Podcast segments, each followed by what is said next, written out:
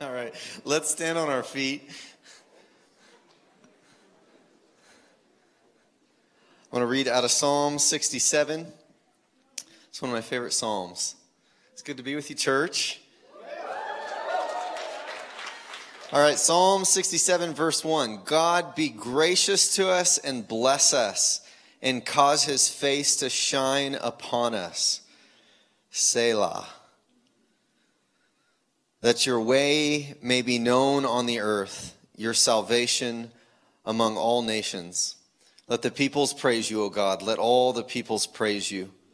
Let the nations be glad and sing for joy, for you will judge the peoples with uprightness and guide the nations on the earth. Selah. Let the peoples praise you, O God. Let all the peoples praise you. The earth has yielded its produce. God, our God, blesses us. God blesses us, that all the ends of the earth may fear him. That's the word of the Lord. You may be seated. Well, it's wonderful to be back with you. I'm a little nervous preaching tonight because my princess is in the house. She might be sneaking out uh, right after service, too, because it's a little overwhelming to introduce her to everybody all at once. But uh, we are really blessed, Jackie and I, that we uh, we brought our little girl uh, on June fourth at nine twenty-four a m We brought her forth, and she is a healthy, happy little baby for the most part. There's sometimes she's not happy, trying to figure that one all out. Uh, but we are uh, we are absolutely in heaven. So thank you for everyone who's prayed for us, and excited to to be back. I feel different. And I don't know if that means I'll preach better right away, but uh, I feel different. So I uh, I was in prayer about where to, um, can, to pick, pick up tonight with the message. And uh, I had prepared a message a couple months ago uh, when we were talking about the favor of God. It was in May. I did a couple messages on God's favor, and I had taken a, a pause, and the Lord had led me in a different way. But uh, I had a message, and, and I felt the Lord brought it back and said it's time now. So uh, I'm I'm going to jump back in and give you a little recap of I preached two messages on God's favor, and, and then in the context of asking the question, how do we grow in favor with God like Jesus grew in favor? Because Luke two fifty-two says the boy Jesus grew in wisdom and stature and in favor with both God and man. So uh, the premise and the idea of favor is really that you like someone. Uh, you can tell if someone favors you by the look in their eye when they look at you. And God favors us. God doesn't just love us, he likes us. He likes us a lot. And it's my belief that if the world knew this, we'd make God a lot more attractive. If the church knew this, we'd make God a lot more attractive to the world. If we really, really believed that God favored us. Uh, everyone has a deep-seated belief. I'm just going to give you a, a recap, kind of refresh you, and then and contextualize what I want to jump into tonight. Uh, everyone has a very deep-seated belief of what God is like, who he is to you. Uh, A W Tozer says this, what comes into our minds when we think about God is the most important thing about us. Worship is pure or base as the worshiper entertains high or low thoughts of God. For this reason, the gravest question before the church is always God himself. And the most portentous fact about any man is not what he at a given time may say or do, but what he in his deep heart conceives God to be like. We tend to live by a secret law of the soul that we move toward our mental image of God. This is true not only of the individual Christian, but of the company of Christians that composes the church. Always the most revealing thing about the church is her idea of God. So when we're talking about God and we're singing about the face of God, we're in the presence of God, we're on this journey of getting a revelation of God for who he really is. If we see God for who he really is, we will worship him in a way that he's worthy of. And there's this growth and progression in our life as we uh, get this more sanctified idea of who God is. Right? And we get deeply formed. Our image of God gets shaped by life. Um, most poignantly, mom and dad. And they say between zero and eighteen months, what most shapes a human being's idea of self, the world, and God is the look on the face of mom and dad. So we get shaped throughout our whole life, the way that we're uh, in, in exposed to the things, that, the way that we're loved. We get this idea of who God is. And Jesus, of course, all humans are imperfect, so we have somewhat of a fractured, imperfect vision of who God is because we live in a really broken planet. Am I the only one that lives on this planet? Yeah, I haven't been on social media for a year. It's been delightful because it's closed the aperture of how much brokenness I consume on a daily basis. All right, we live in this very, very broken world. So we as humans, we're on this journey, and the church is on this journey of getting a revelation of who God really is, that we could see him for what he's really like. And the enemy is the adversary. He's sowing lies to try to distort this image. The war in each one of our lives is for who God is. Because the question of our life is not if we will worship, it's who we will worship. And who we will worship is who we believed God to be. Right. So there's this war. We're searching. This is this is the the inner pursuit of man is is for the face of God. It's C S Lewis who says every every man who stumbles into a brothel, every heroin addict who shoots her arm up with drugs, at their heart of hearts, is searching for God. We are all searching, yearning for the face of God. Jesus came to put a face on God. He wants to reveal who he is to us. All right, I'm going to pause there. You can listen. There's a whole message on that in May if you weren't here. And so this journey of growing in favor, And and how what does it mean to grow in favor? I want to break this a little bit out of the uh, transactional understanding, because uh, we receive favor as a child. This is how we receive it, by God. God is Father. Jesus came to reveal that we'd be the spirit of adoption, that we become sons and daughters. I have a daughter now. She doesn't have to do anything to work for my favor. I just like her, and I love her. And my face lights up every time I see her. When she walked into the room just twenty minutes ago, I had to go see her. I wanted to hold her because I love her. I favor her. I really, really like her. We are God's children. He likes us. He favors us. He's, he absolutely adores us. We enter this really just through humble asking and receiving. That was the first week's message. Um, but then this idea of growing in God's favor. How do we grow in favor? How would my daughter grow in favor? Is she going to earn more of my love as she gets older? No, maybe, right? No, no, that's the answer. You guys awake? How are we going to grow in favor if God already loves me so much that before the foundation of the world, he made this plan to send Jesus Christ to die on a cross to save me from my sins and wipe all away my iniquities and make me the righteousness of God, so that for endless ages he could lavish me with the unending riches of his grace and kindness in Christ Jesus? How am I going to make him favor me more if he already favors me so much that he would do all of that before I ever breathe my first breath? Right? But Jesus grew in favor with God. So you see the dilemma here? So we have a God who completely favors Jesus because Jesus is God, and he says, one is only beloved son who had no sin. So perfect favor, and yet the boy Jesus grew in wisdom and stature and in favor with both God and man. Isn't this fascinating? How do we grow in favor with a God who absolutely adores us? Right? Because if we don't understand first, that we're child and that we're not earning this, we're going to drift into this really transactional relationship that basically we're going to have this relationship with God that's like, hey, what do I have to do to get the blessing to come down in my life?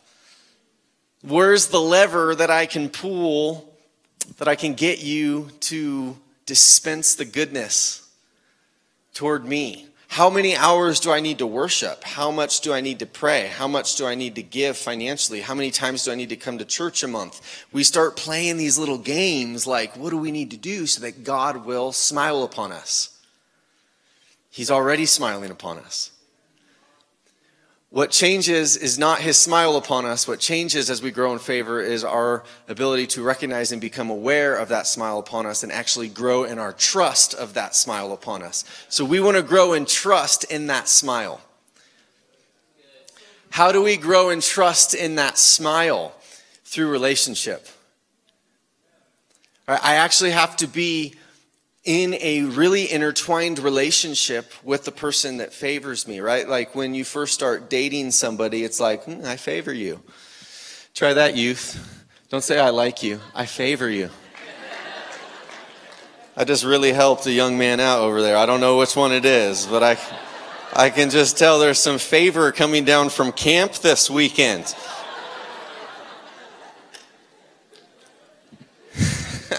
Right, when you first start dating, it's like, I favor you. And you're like, oh, you favor me, right? And you're like this little tap dance. Like, do I re- do you really favor me? How much do you favor me? Do you favor me enough to be my girlfriend? You know, it's like there's this, you're the, you're building trust with that person of what that favor actually looks like. Is that favor fickle? Does it change?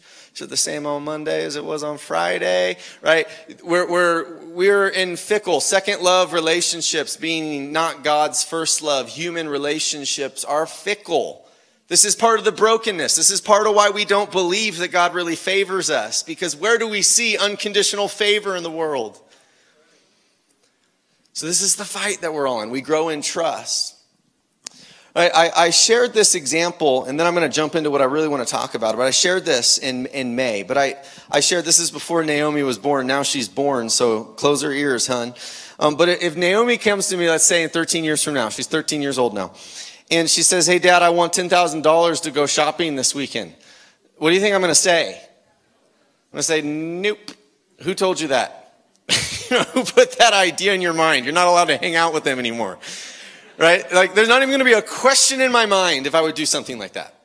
Right? But say she were to come to me and say, hey, Dad, uh, I want you to loan me one hundred thousand dollars on a five percent interest rate, and I'm going to use that as a down payment on a home, and I found this home that I can make fifteen hundred bucks a month in cash flow, and I'm going to pay you a third of that. And she gives me this whole elaborate business plan of this thing, and I'm going to pay for my college with it, and da-da-da-da-da-da, and I'm going to be like, who told you that?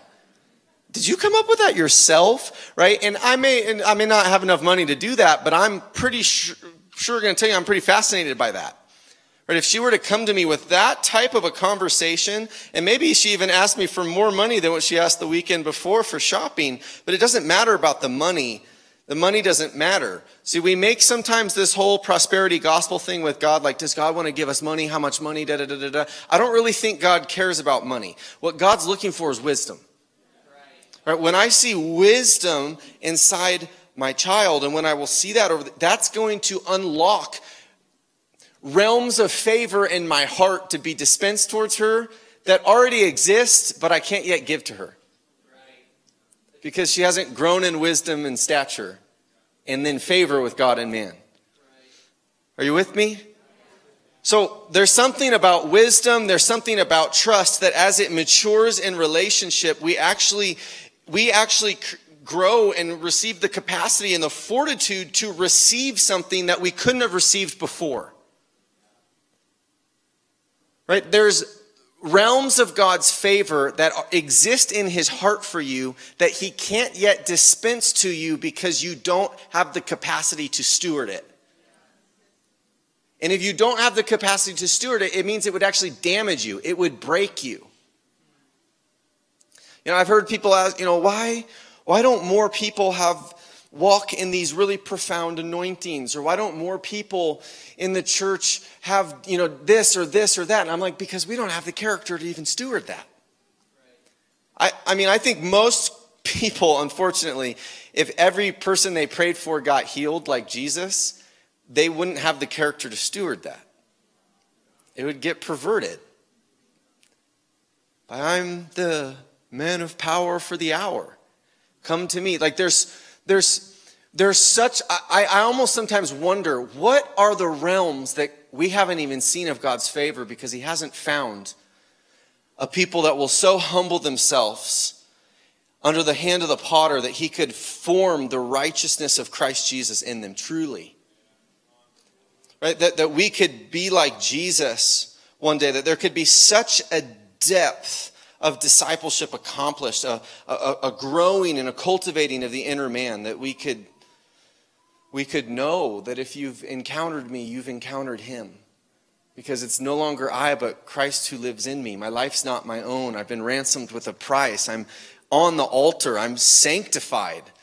I've been transformed. I've been redeemed. God is just looking for people that will come under his hand so that he can dispense, so that he can cause his face to shine on us. God, be gracious to us and bless us. Cause his face to shine on us, that his ways be known on the earth. That's his wisdom, and his salvation go forth to the nation. God wants to bless you in such a way that the earth will fear him, because they would look at your life and say, I, I have no words. Like, God wants to cause bones to quake in a holy fear because of the enormity of his favor upon you. This is why I say, if the church knew this, we'd make him so attractive. Because we're so quiet. So wisdom. If we're going to grow in wisdom, we have to grow in the voice of God. This is a very long prelude to what I want to talk about. Uh, and, and the voice of God, meaning I'm only going to learn the wisdom and the character and the holiness and the trust. I'm only going to be developed into the type of person that can steward the favor that God has in his heart for me if I'm in close relationship with him, if I'm actually in an ongoing discipling connection with his voice, where he's talking to me and I'm responding to him and I'm being shaped by his thoughts. That I'm, I'm learning to think about life the way that he thinks about life, right? That's the goal of parenting. I have a little human who's twenty-two days old, and she doesn't know a thing about life. And I'm thirty-two years ahead of her, and God, I guess, trusted that that was enough time for me to get enough of a head start that I'd have something of worth to offer her, and that I could disciple her into the way of life, which hopefully is congruent with the kingdom. Right? This is why everybody says, well, my third child has it better than my first child. Why? Because I was a lot more sanctified and further along in the way of the kingdom in the discipling of this child than I was the first child. This is why God gives extra grace to firstborns. You take the brunt of it all. You're like, man, your parenting was rough on me. And God's like, special grace, special grace. If you would have seen my mother at twenty-five, special grace. All right. All right. We, we, so the voice of God, he's going to disciple us. He's, he's like an eternity ahead of us. He actually created life. He actually spoke and created everything that is. He created it. He knows how life functions. He knows spiritual dynamics, relational dynamics, emotional dynamics, financial dynamics. Every way, every system. By wisdom, he founded the earth. And now he created us to be the apple of his eye, that he could disciple us into his way of life so that we could live in congruence with the creator and bring creative beauty everywhere we go. He put us in a garden and said, cultivate it. This is the amazing thing about heaven. Heaven is a city called Jerusalem. Where did he put Adam and Eve? He put them in a garden. What is a city? It's where humans get together and cultivate and create things. I just, I just believe that heaven's actually going to be a co-created work. You see in Isaiah, there's all these visions of the ships of Tarshish coming into the, the holy city. Those were pagan ships, but they were the greatest ships in the Mediterranean world.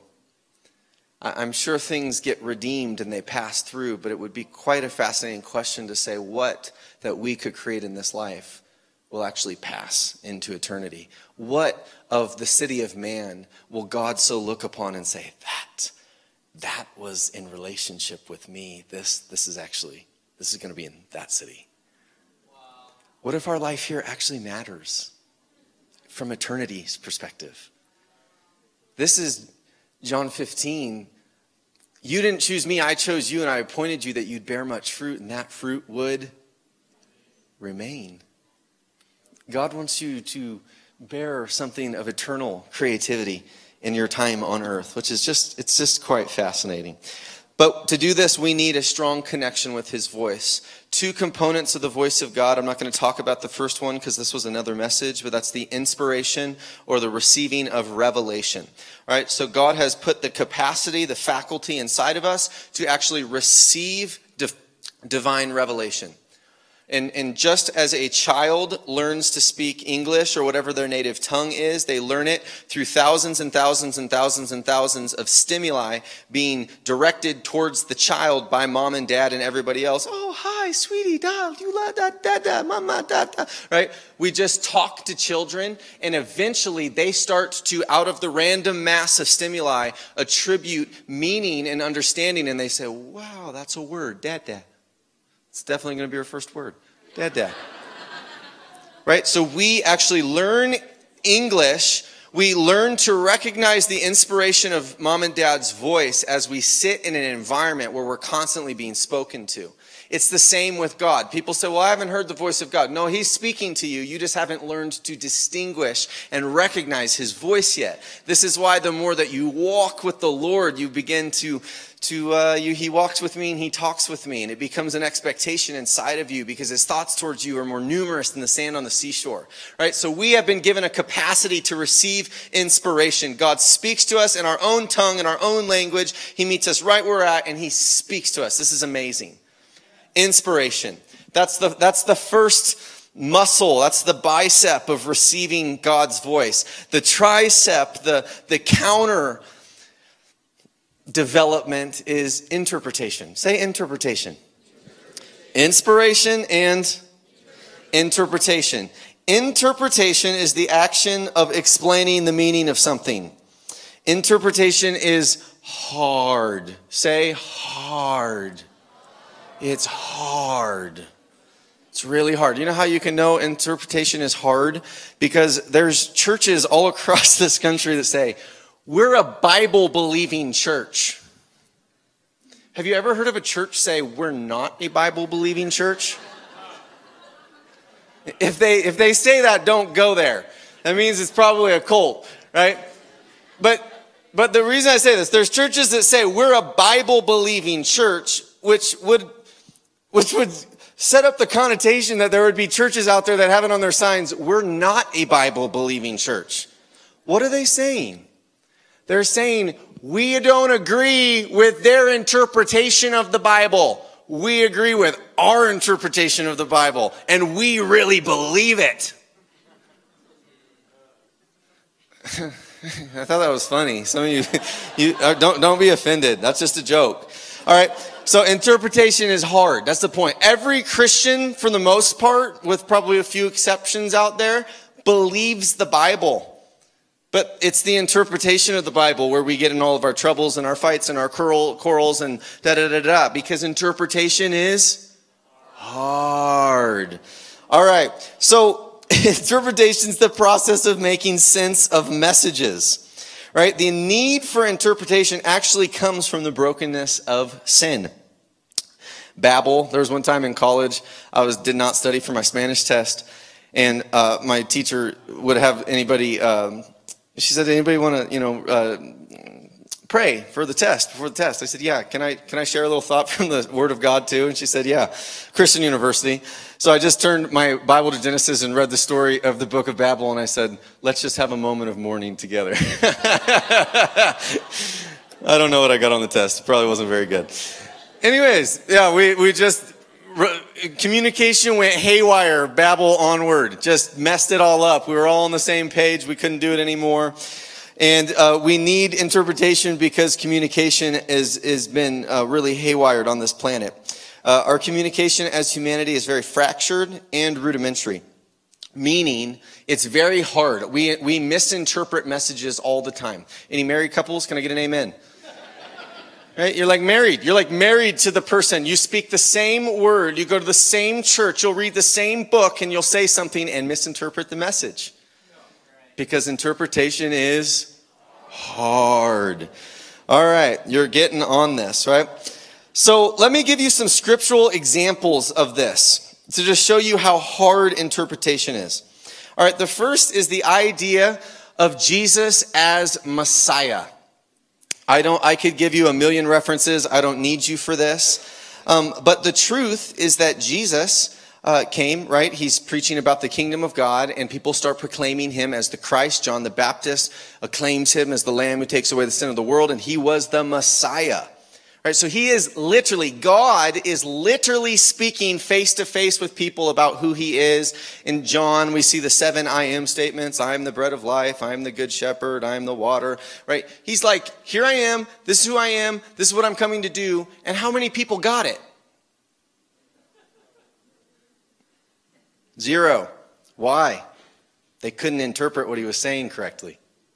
They were all interpreting his words as a political, military Jesus that was going to liberate them from Roman occupation and restore national liberty. They could not hear what he was saying because they couldn't interpret it. All right, Peter's rebuke. We love this one. Uh, we don't love this one. Probably scares us a little bit if we're honest. Matthew sixteen twenty-two, Jesus says very clearly, and again, think this is God himself. This is perfect inspiration. I am going to Jerusalem and people are going to mistreat me. What does Peter say? You are wrong. I can't interpret that. You're wrong. That will never happen to you. And what does Jesus say? He, he actually rebukes his interpretation, says, get behind me, Satan. You are setting your mind on the things of man, not the things of of God. He literally couldn't interpret that message correctly.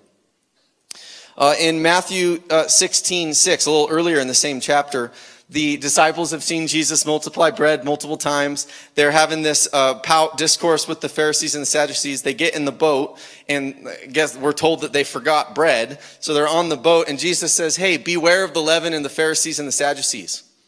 And they start talking amongst themselves, saying, I can't believe we forgot bread. He's mad at us that we forgot bread. Right? He, he, they're interpreting what Jesus literally said to them through their own failure. Missed the message. Jesus says, "That's I'm not talking about the bread. I just multiplied the bread. I'm not really concerned about how much bread we have. I'm concerned about the teaching of the, leaven, the Pharisees and the Sadducees." All right, and then uh, alas, this is this is a good one too, classic, is just the call to discipleship itself that the twelve had received. They were given a distinct calling, twelve apostles. And Matthew twenty-three is one, uh, verse eleven is one of the conversations that Jesus has with them around greatness. Um, but it's a continued conversation where Jesus has to keep speaking to them the same thing that the last are first and the greatest are least, right? Which is revealing they interpreted their own call through somewhat of an elitist perspective. They didn't get it. I mean, even post-resurrection, Peter is still bickering with Jesus about if If he's better with John. What do you mean I have to be crucified? What about him? Like they're still jockeying for position. This is interpretation issues. Interpretation is hard. Right, so interpretation is actually more complex than revelation. Why? Revelation comes to us in our own context, right? Meaning like God speaks our language to us. Haven't you ever been just thankful that the Lord doesn't come speaking Hebrew to you? Like, could you say it slower? Could you write it down? I don't know what that means. It's amazing. He speaks in English to us. He's not English or American. He has his own language that he probably prefers. It's probably a better language, probably has better sounds and syllables and meaning. It's probably a lot easier grammatically. I bet you it is. English is definitely the concoction of man. Same with the metric, you know, the, our whole measuring systems, yards and feet. And you're like, I don't even know how many meters are in a yard. I don't know. It's concoction of man, all right? Clearly. So uh, God speaks to us in English. This makes revelation quite a bit easier. Right, but interpretation is the process of sifting us out of the equation. That's why it's hard. So revelation comes to us, and we're talking about God's voice. Revelation comes to us in our language. Whew, I had the goosebumps. I saw this picture. I heard this word. Da, da, da, da. It's like I received a message from God. That's easy. I'm not saying that it's always easy. Like it takes time, but that's the easy part because it's in my language. The difficult part is interpreting that message to make sense of what does that mean? Because to do that rightly, I have to sort my own biases and my own mental map out of the equation. This is the truth. We are all at the mercy of our mental map. we are all at the mercy of our mental map. We have a way of seeing the world that, that it's a lens through which we're interpreting our life. This is why when political things take place in our country, the two people will interpret them very different in a way that creates conflict. Right? I believe the way that the enemy works most expressly in human beings is by creating a mental map that is sown with deception, that actually blinds us. This is why it says it's the prince of this, the god of this world, who blinds the minds of the unbelieving with a veil. It's, it's, it's a mental map. It's a thought pattern. It's a paradigm. That's why Jesus begins his message on the kingdom actually speaking to our mind. He says, repent, change the way you think about life. The kingdom of God is at hand. He's trying to shift and change our mental map so that we can interpret him correctly. Israel had their wrong mental map about what Messiah was. This is why they couldn't hear what he was saying. Right? They heard what he was saying, but they didn't really hear what he was saying. They received inspiration, but they didn't really interpret it in the right way.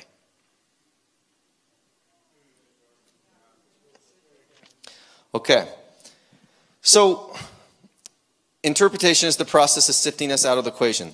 So before we talk about the voice of God, I want to talk about the Bible, because when we read the Bible, usually we first start reading the Bible into our context, when what we're supposed to do is read our context into the Bible. Let me give you a really good example of this. Every athlete out there that has Philippians four thirteen tattooed on their chest. I can do all things through Christ who gives me strength, man. Is, now, is that true? Yeah, it's true. Is that what Paul's writing about? No, I'd be nervous if I was an athlete. I'd be like, am I going to put in prison one day or something? Right? What is Paul writing about? I've learned to abound in good and in little. He's sitting in the inner prison of a probably a feces-filled, terrible, dark place, writing a book about rejoicing, the book of Philippians. And at the end of that, he culminates it saying, I can do all things through Christ who gives me strength. It's a little different of a context. Like it's, it's, now, is it wrong? No. I'm, I'm glad that, you know, all things through Christ who gives me strength. Glory to God. He helped me get the chip this year, man. M V P. All right. You know, another, another, good, I mean, I could go on and on. Uh, oh, you know, uh, Benji, who's leading worship, he did a good little devotional this year at the Catechumenate retreat on uh, Jeremiah twenty-nine eleven. For I know the plans I have for you, says the Lord. Plans to prosper you, for your welfare, not for your calamity. You'll seek me and find me when you search for me with all your heart. You've ever read that? And she's like, yes. Right? He was saying people wrote that on his graduation cards. It's like, that is such a great promise, but it's not really in the context, because if I'm graduating college, I don't want that verse, because that was God speaking as he was sending Israel into forty years of exile in Babylon. So that might not be the most encouraging verse to send a college grad. You're going to get a job in four decades. But take heart, he knows the plans he has for you. All right, you, you're, you're with me, church. Right, so we often start reading the Bible into our context, which by God's grace works sometimes, and we can still get blessed. But it's not, it's not, it's not how it's designed to be read. Where we're going to get the most out of the Scripture is when we understand the context of the Scripture and we start to read our life into that. When this actually becomes our mental map, and we don't try to fit this into our mental map. So that's the Bible, right? So the Bible is objective revelation to us. But even with objective revelation, if we subjectively interpret it, we can get ourselves in trouble. Right? So what we want is objective revelation with the Scripture, with as objective of an interpretation as possible. That's how we find purity. That's why we find transformation. So now let's go to the voice of God, and this was where it gets a little more dicey, right? Because the voice of God is not objective revelation, it's subjective revelation. It's coming from within me. Where does Jesus live? right here inside of us, meaning most of what we receive of his voice as actually being sourced from within.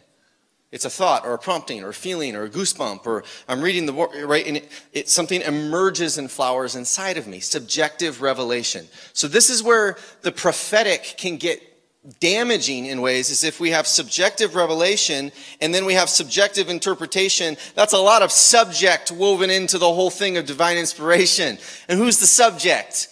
Me, human Jordan, who has mistakes and flaws and my own mental map that I am at mercy to. And I'm on a journey of becoming like Jesus. I don't yet see life the way he sees life. So you see that there's room for error here. Just a little room for error. There is. Right? So th- this is one way of saying it. We are hardwired by God with the capacity to receive revelation. But we are not hardwired by God with the capacity for a holistic interpretation within ourselves. This is where we're actually designed to operate within community. Saint Francis of Assisi, I mean, he had like one of the most profound connections with God. If you read his stories, he would often submit himself to a spiritual director, everything. This is what the Lord is speaking. Submit it for that person's discernment of what he was hearing. I mean, he would hear like intimate details of people's lives and stuff. I mean, he had as strong a connection with God's voice as you could talk about. But there was humility because he understood the subject was him. And he's the clay, he's not the potter. Right? There's a growth in humility. So humility and holiness will actually increase our capacity for accurate interpretation. Why? Because the flesh gets crucified to greater depths, meaning the manipulative nature of the selfish ego ceases to be in operation. Right, so what I'm advocating here is not a shift from uh, independence to a democracy where you have eight people take a majority vote every time you hear from God. That's not going to be helpful, right? Because this is the challenge, if we're being honest, is that we have all had times where we've heard from God and then other people have talked us out of that or sown doubt or discouragement. Right, or we've been rejected because of what we hear. So the tension that we have as humans is we want to hear from God, we want to have conviction, but I also want to remain moldable in the interpretive process with an understanding that, yes, I've received inspiration, I have a conviction of what I think it means, but I also need help interpreting what it means by other people in my life to really make sure that I'm getting it. This is, this is the challenge. This is relational wisdom, right? And this is, again, how do we grow in favor? Relational wisdom. I'm inner, I'm, I'm connecting with his voice. I have this very vibrant, confident relationship with his voice, right? So what I'm advocating is a shift from independence to interdependence, right? And I would define interdependence as living in deep dependence upon God and being relationally moldable by community, right? Because we want to have conviction, but we also want to be moldable. So here, you know, and th- just, just being honest with you, like this is just full confession. I don't think many pastors will confess this, but I've gotten in so much trouble in my life, particularly in my younger years when I was hearing God's voice and was interpreting it myself. I'm not joking. I think there was probably, if I'm honest, three different times I thought the Lord said that was the one I was going to marry. Um, wrong, wrong, wrong. Praise be to God. Um, I mean, I, I could go down the list of a whole bunch of times that I believed I heard from God and actually made just big old messes because of that. And that was because I was, I was receiving the inspiration and I was interpreting it all within an enclosed island of me and God. And the problem is, is on that island of me and God, I wasn't always sure who was me and who was God. Especially when I'm receiving subjective revelation that's coming inside of me and it's a still small voice. Right? So lots of messes. This is what I'm hoping that we don't have as a church, is messes. I wish I would have had this message when I was eighteen, honestly. It would have saved me a lot of pain. So here's here's here would be like a rough sketch, right? I receive inspiration. And as I receive this inspiration, maybe I write it down. I believe I've heard from God. I I have a conviction. Like I've thought it through and I believe this is what it means. At this point, I'm going to then take it to people in my life that are going to be counselors, right? In an abundance of counselors, there is victory. I, I want to say three things about the counselors in your life. One is that they should be consistent counselors. You want people that know you, that have walked your process, that have seen you over more than just a few weeks or a few months. Be, they know your patterns. They know your highs. They know your lows. They know what you do when you're hangry. They know what you do when you're just mad at the world. They know what you do when you're really happy. Like, they know you. Because the more history that we have with someone, the more authority we can speak into their lives with, right? So you want to develop consistent counselors in your life. If you're just bouncing around to different people, you're going to find people who are going to tell you what you want to hear. You need consistency. Secondly is you want trust. This is huge, because if we're honest, the, where, the place that we receive inspiration in our life is the imagination, and that's the most sacred and vulnerable part of us. It's a childlike place. So it's actually really scary anytime we open up that part of our hearts and say, I think I've heard from God. And this is the mistake that I, I want to help you, that I've had to learn over many years, is because that's such a vulnerable place of hearing from God. What I would do when I would bring it out to people is I would say it with authority and loud and confidence, because that was covering and it was some sort of a safety to show like how vulnerable it really was. So what I didn't realize is because I was saying it so loud and so authoritative, well, God said da da da da da, that nobody would really ever offer their thoughts and their withholds that they were having, because I came across so strong. Because in my heart of hearts, I didn't really trust people to come and mold this sacred part of me. Right? So you need trusting relationships that you can go to, that you can be tender with and real with, and that you trust. They're not going to judge you. They're not going to criticize you. Even if they disagree with you, they're going to be that you have trust. Like, you know, they have their bet, your best in their heart. Right? And then thirdly, you want a, a, a, A team of rivals would be, there's a book, Abraham, uh, someone wrote about Abraham Lincoln. When he created his cabinet, he was he was uh, quite a profound leader, but he created a team of rivals, and it was a, um, there was people with different political viewpoints. Oh, how I wish someone would do that today in this nation. Um, but he, he put on his own team people that had different perspectives, and he actually cultivated an environment that he knew tension would come up in, because truth is held in tension.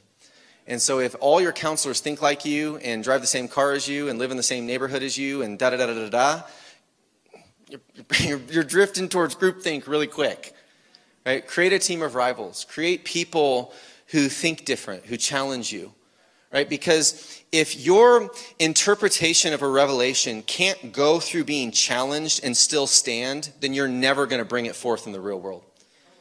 Because there's an enemy who's going to challenge it a lot more than the people in your life that love you.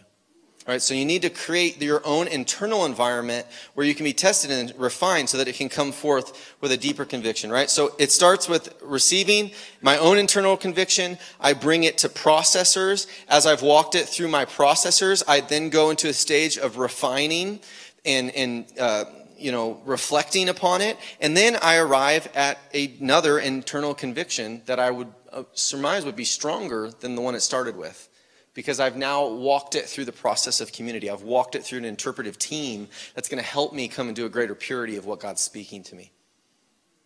Yeah? All right, I'm almost done. Why is this important?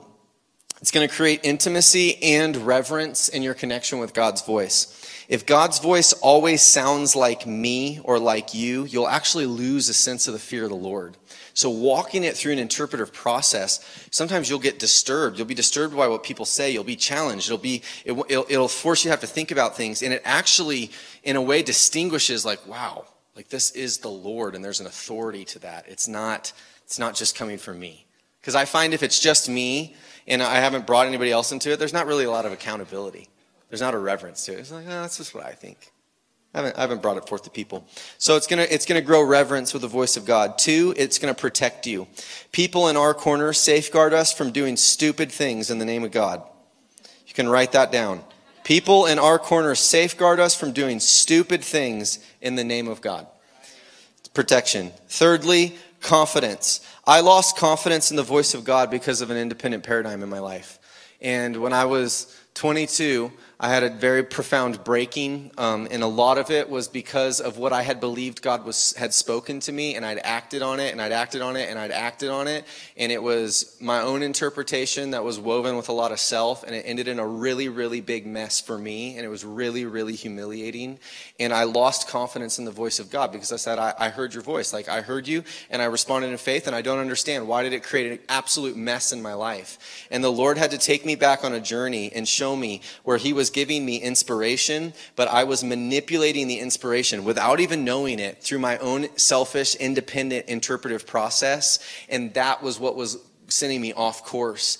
And that was part of the healing process for me, but it was a very humbling process for me, because I was like, oh, oh, like I'm, I just so much repentance. Like, I'm so sorry. I'm so sorry. Like, I did that in your name. I said that. Like, I, I felt justified doing things I should have never felt justified, because I believed I'd heard from you. And uh, I, God redeemed that, redeemed a sense of confidence. Um, but this is what I have found, is that I, I live by what I'm preaching to you, by the way. And as I have grown in my ability to interpret what God's saying and, and found safeguarding and protection and reverence through people, I've also found that right interpretation is empowering. It increases conviction in my life, and it helps me cultivate a healthy, confident connection to God's voice. And that is what we want if we want to grow in favor. Amen? All right, so just stand up. I'm going to pray. Um, this, this is I'm, I'm going to pray God's blessing upon you. And then this is this is what I feel, how I feel led to end is, uh, you know, our battle's not flesh and blood. It's against the spiritual forces of wickedness. And independent spirit is it's it's a spirit. It's a, it's a, an assignment from the enemy that wants to choke out the word of God in our lives. And so I'm going to pray. Um, that, that if there is any effect of an independent spirit in your life, that conviction will come on you tonight, and that it will actually disturb you to go with the Lord and process that over this week.